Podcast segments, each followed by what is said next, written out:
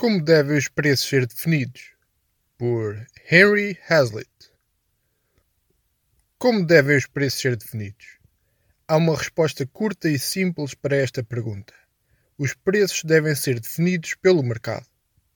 Esta resposta está correta, mas é necessário elaborá-la um pouco mais para responder ao problema prático de se é ou não sensato o controle dos preços por parte do governo. Comecemos pelo mais básico. Os preços são determinados pela oferta e pela procura. Se a procura relativa de um produto aumenta, os consumidores estarão dispostos a pagar mais por ele. A disputa dos consumidores obrigá-los a pagar individualmente mais pelo produto e permitirá aos produtores receber mais por ele. Isso aumentará as margens de lucro destes produtores em particular, o que tenderá, por sua vez, a atrair mais empresas para este ramo de produção e a induzir as empresas já existentes a investirem mais capital na sua produção. O aumento da produção tenderá a reduzir novamente o preço do produto, bem como a margem de lucro do seu fabrico. O maior investimento em novos equipamentos poderá diminuir o custo de produção. Por outro lado, e em particular se nos referirmos a algum tipo de indústria extrativa, como a do petróleo, do ouro, da prata ou do cobre, a maior procura e a maior produção poderão aumentar esse custo. Seja como for, o preço terá um certo efeito na procura, na produção e no custo, tal como estes, por sua vez, afetarão o preço. Os quatro, procura, oferta, custo e preço, interrelacionam-se. Uma mudança num deles induzirá mudanças nos outros. Tal como a procura, a oferta, o custo e o preço de qualquer produto estão todos interrelacionados, também os preços de todos os produtos estão relacionados entre si. Estas interrelações são tanto diretas como indiretas. As minas de cobre podem produzir prata como subproduto. Isso representa uma interrelação de produção. Se o preço do cobre for demasiado alto, os consumidores podem substituí-lo por alumínio em muitos dos seus usos. Essa é uma interrelação de substituição. Dacron e algodão são ambos usados em camisas que não precisam de ser passadas a ferro. Isso é uma interrelação de consumo. Para além destas ligações relativamente diretas entre os preços, existe uma interconexidade inevitável entre todos os preços. Um fator de produção genérico, a mão de obra, pode ser desviado a curto ou a longo prazo, direto ou indiretamente, de uma linha de produção para qualquer outra. Se o preço de um produto aumenta e os consumidores não estiverem dispostos ou não o puderem substituir por outro, serão forçados a consumir ligeiramente menos de outra coisa qualquer. Todos os produtos estão em concorrência pelo dinheiro do consumidor, e uma mudança em qualquer preço afetará um número indefinido de outros preços. Assim sendo, não há um único preço que possa ser considerado em si mesmo um objeto isolado. Está interrelacionado com todos os outros preços. É precisamente através dessas interrelações que a sociedade é capaz de resolver o imensamente difícil e sempre variável problema de como alocar a produção entre milhares de diferentes produtos e serviços, de modo a que cada um deles possa ser fornecido da forma que mais se adequa à urgência relativa do desejo ou necessidade de o obter. Dado que o desejo e a necessidade de cada produto ou serviço, bem como a sua oferta e o seu custo, estão constantemente a mudar, os preços e as relações que estes têm entre si estão também em constante mudança. Eles mudam anualmente, mensalmente, semanalmente, diariamente, de hora a hora. As pessoas que pensam que os preços normalmente se mantêm em algum ponto fixo, ou que podem ser mantidos a algum nível considerado supostamente certo, fariam bem em passar uma hora a observar o ecrã de cotações da Bolsa de Valores ou a ler o relatório diário dos jornais sobre o que aconteceu ontem no mercado cambial e nos mercados do café, do cacau, do açúcar, do trigo, do milho, do arroz e dos ovos, ou no do algodão, das peles, da lã, da borracha, ou no do cobre, da prata, do chumbo e do zinco. Essas pessoas vão se aperceber que nenhum desses preços se mantém o mesmo. É por isso que as constantes tentativas dos governos de baixar, aumentar ou congelar determinado preço ou a interrelação dos salários e preços exatamente onde se encontrava em determinada data estão destinadas a causar perturbações sempre que não forem simplesmente inúteis. Comecemos por considerar os esforços governamentais para manter os preços altos ou para os aumentar. Os governos tentam fazer isto sobretudo com os bens que constituem o principal produto de exportação dos seus países. Assim o Japão o fez uma vez com a seda e o Império Britânico com a borracha natural. O Brasil tem-no feito e ainda o faz periodicamente com o café. E os Estados Unidos têm-no feito e ainda o fazem com o algodão e com o trigo. A teoria é que aumentar o preço destes produtos de exportação só pode trazer benefícios e não causar prejuízo a nível interno, porque aumentará os rendimentos dos produtores nacionais e falo-á quase completamente à custa dos consumidores estrangeiros. Todos estes esquemas seguem um curso típico. Cedo se descobre que o preço do produto não pode ser aumentado a não ser que a oferta seja primeiro reduzida. Isto pode levar, no início, à imposição de restrições à área de cultivo mas o preço mais elevado dá um incentivo aos produtores para aumentar a sua produção média por hectare, plantando o produto protegido apenas nos seus hectares mais produtivos e utilizando fertilizantes, irrigação e mão de obra de forma mais intensiva. Quando o governo descobre que isto está a acontecer, recorre à imposição de controlos quantitativos a cada produtor. Estes baseiam-se normalmente na produção que cada produtor apresentou ao longo dos últimos anos o resultado deste sistema de cotas é excluir quaisquer novos concorrentes, bem como manter todos os produtores existentes na sua atual posição relativa, levando, portanto, a que os custos de produção permaneçam elevados, por se eliminarem os principais mecanismos e incentivos para a sua redução. Os reajustes necessários estão, portanto, impedidos de se realizarem. Porém, enquanto isso, as forças do mercado continuam a funcionar nos países estrangeiros os estrangeiros recusam-se a pagar o preço mais alto. Reduzem as suas compras do produto revalorizado ao país valorizador e procuram outras fontes de abastecimento. O preço mais alto oferece um incentivo a outros países para começarem a produzir o produto revalorizado. Foi assim que o esquema britânico da borracha levou os produtores holandeses a aumentar a produção de borracha nas dependências holandesas. Isto não só levou a que os preços da borracha descessem, como levou a que os britânicos perdessem a sua anterior posição monopolista. Além disso, o esquema britânico causou animosidades com os Estados Unidos, o principal consumidor, e estimulou o desenvolvimento, que acabou por ser bem sucedido, da borracha sintética.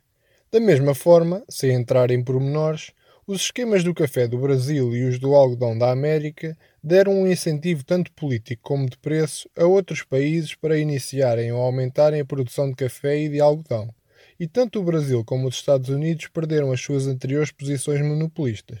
Enquanto isso, em casa, todos estes esquemas requerem a criação de um elaborado sistema de controles e uma elaborada burocracia para os formular e aplicar. O sistema tem de ser elaborado porque é preciso controlar cada produtor. Uma ilustração do que acontece pode ser encontrada no Departamento da Agricultura dos Estados Unidos. Em 1929, Antes da criação da maioria dos esquemas de controle das culturas, havia 24 mil pessoas empregadas no Departamento de Agricultura. Hoje, em 1966, há 109 mil. Estas enormes burocracias, é claro, têm sempre o interesse instalado para encontrar razões que justifiquem a continuação e alargamento dos controles que elas foram contratadas para fazer cumprir. E, obviamente, estes controles restringem a liberdade dos indivíduos e criam precedentes para futuras restrições. Nenhuma destas consequências parece desencorajar os esforços governamentais de aumentar os preços de determinados produtos acima do que de outro modo seriam os seus níveis no mercado concorrencial. Ainda temos acordos internacionais para o café e acordos internacionais para o trigo. Uma curiosa ironia é que os Estados Unidos foram um dos responsáveis pela organização do Acordo Internacional do Café, apesar de a sua população ser a que mais consome café e, portanto, a vítima mais imediata do acordo. Outra ironia é o facto de os Estados Unidos imporem cotas de importação de açúcar, que necessariamente discriminam a favor de algumas nações exportadoras de açúcar e, portanto, contra outras.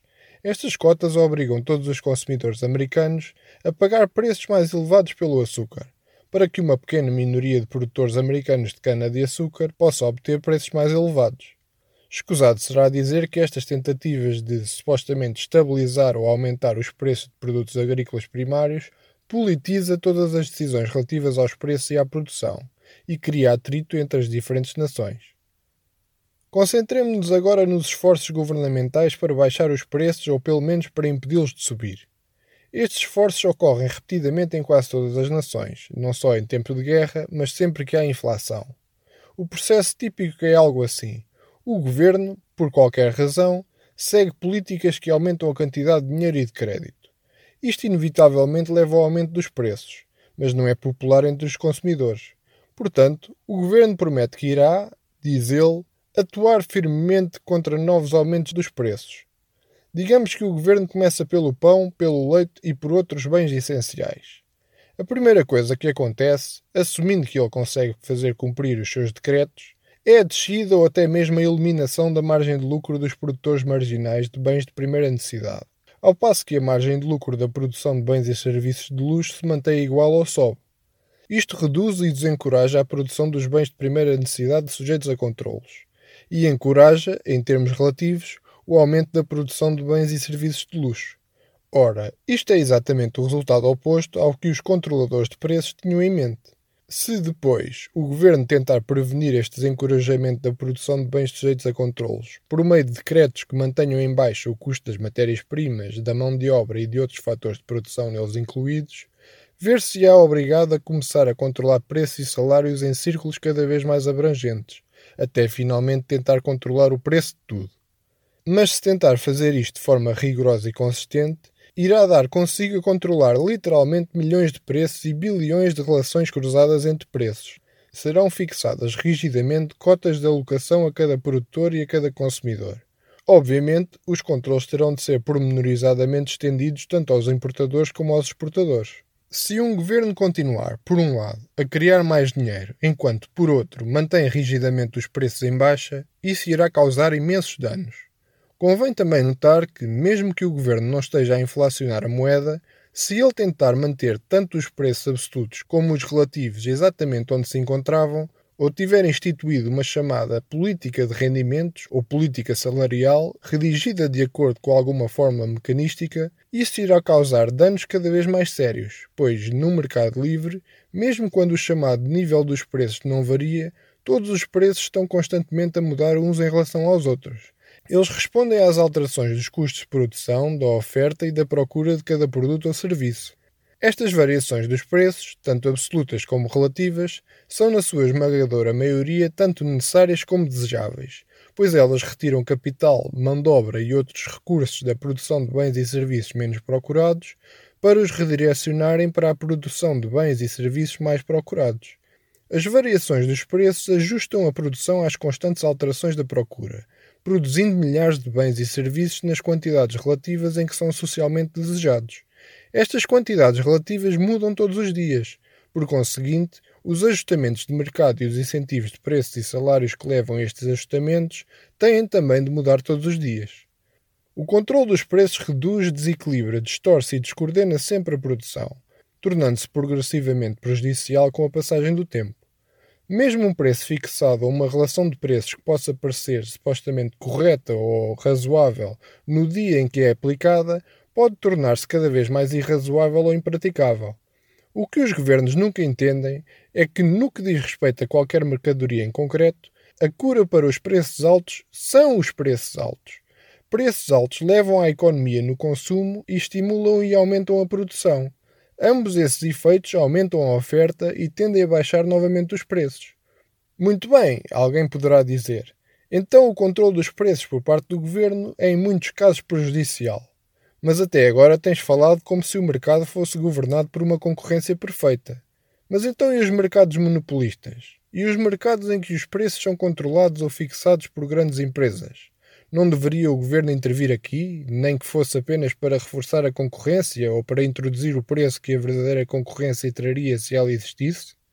Os receios da maioria dos economistas relativamente aos males do chamado monopólio têm sido injustificados e certamente excessivos. Em primeiro lugar, é bastante difícil chegar a uma definição satisfatória de monopólio para efeitos económicos.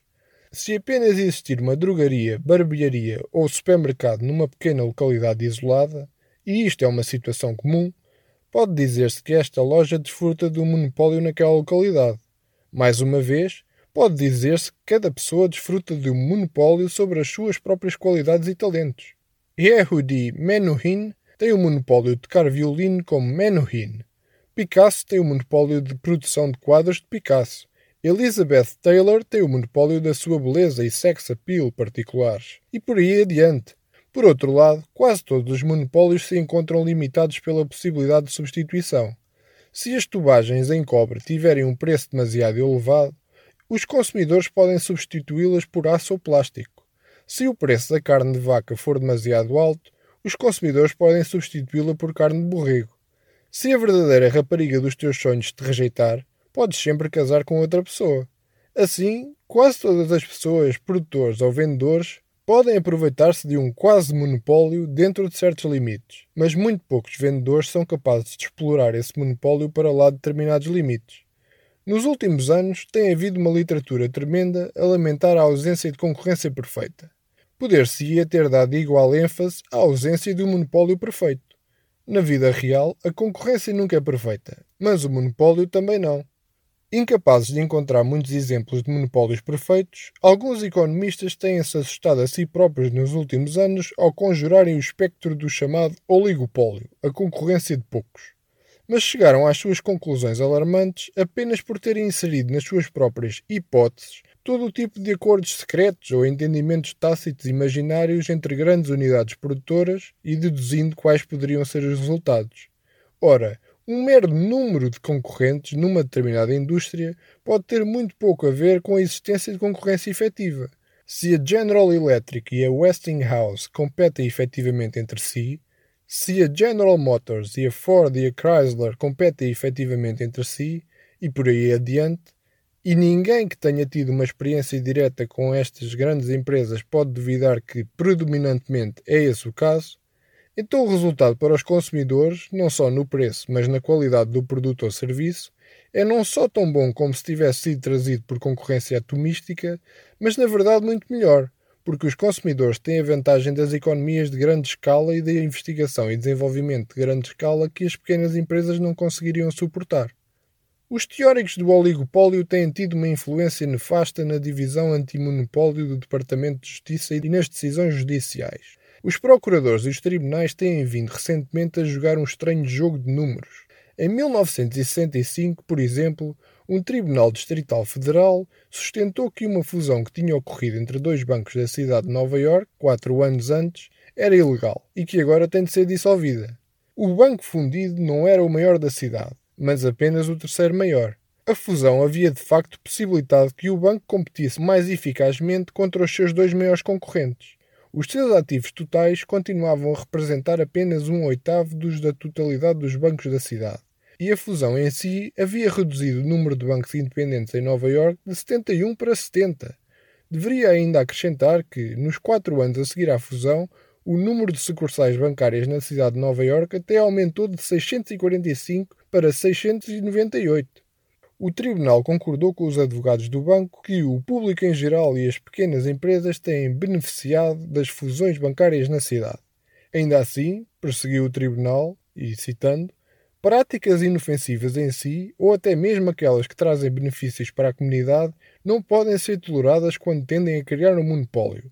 As práticas que restringem a concorrência são ilegais independentemente do quão benéficas possam ser. Fim de citação. Por acaso, é curioso notar que, embora acreditem ser necessário proibir uma fusão já efetuada de modo a aumentar o número de bancos na cidade de 70 para 71, os políticos e os tribunais não demonstram tal insistência numa concorrência de grandes números quando se trata de partidos políticos. A teoria dominante nos Estados Unidos é de que apenas dois partidos políticos são suficientes para oferecer aos eleitores americanos uma escolha real e que, quando existem mais do que dois, isso apenas causa confusão e as pessoas não são verdadeiramente servidas. Ora, esta teoria política é igualmente acertada quando aplicada ao domínio económico. Se realmente competirem uma com a outra, duas empresas são suficientes para criar concorrência efetiva numa determinada indústria. O verdadeiro problema não é se há ou não um suposto monopólio no mercado, mas se há ou não preços monopolísticos.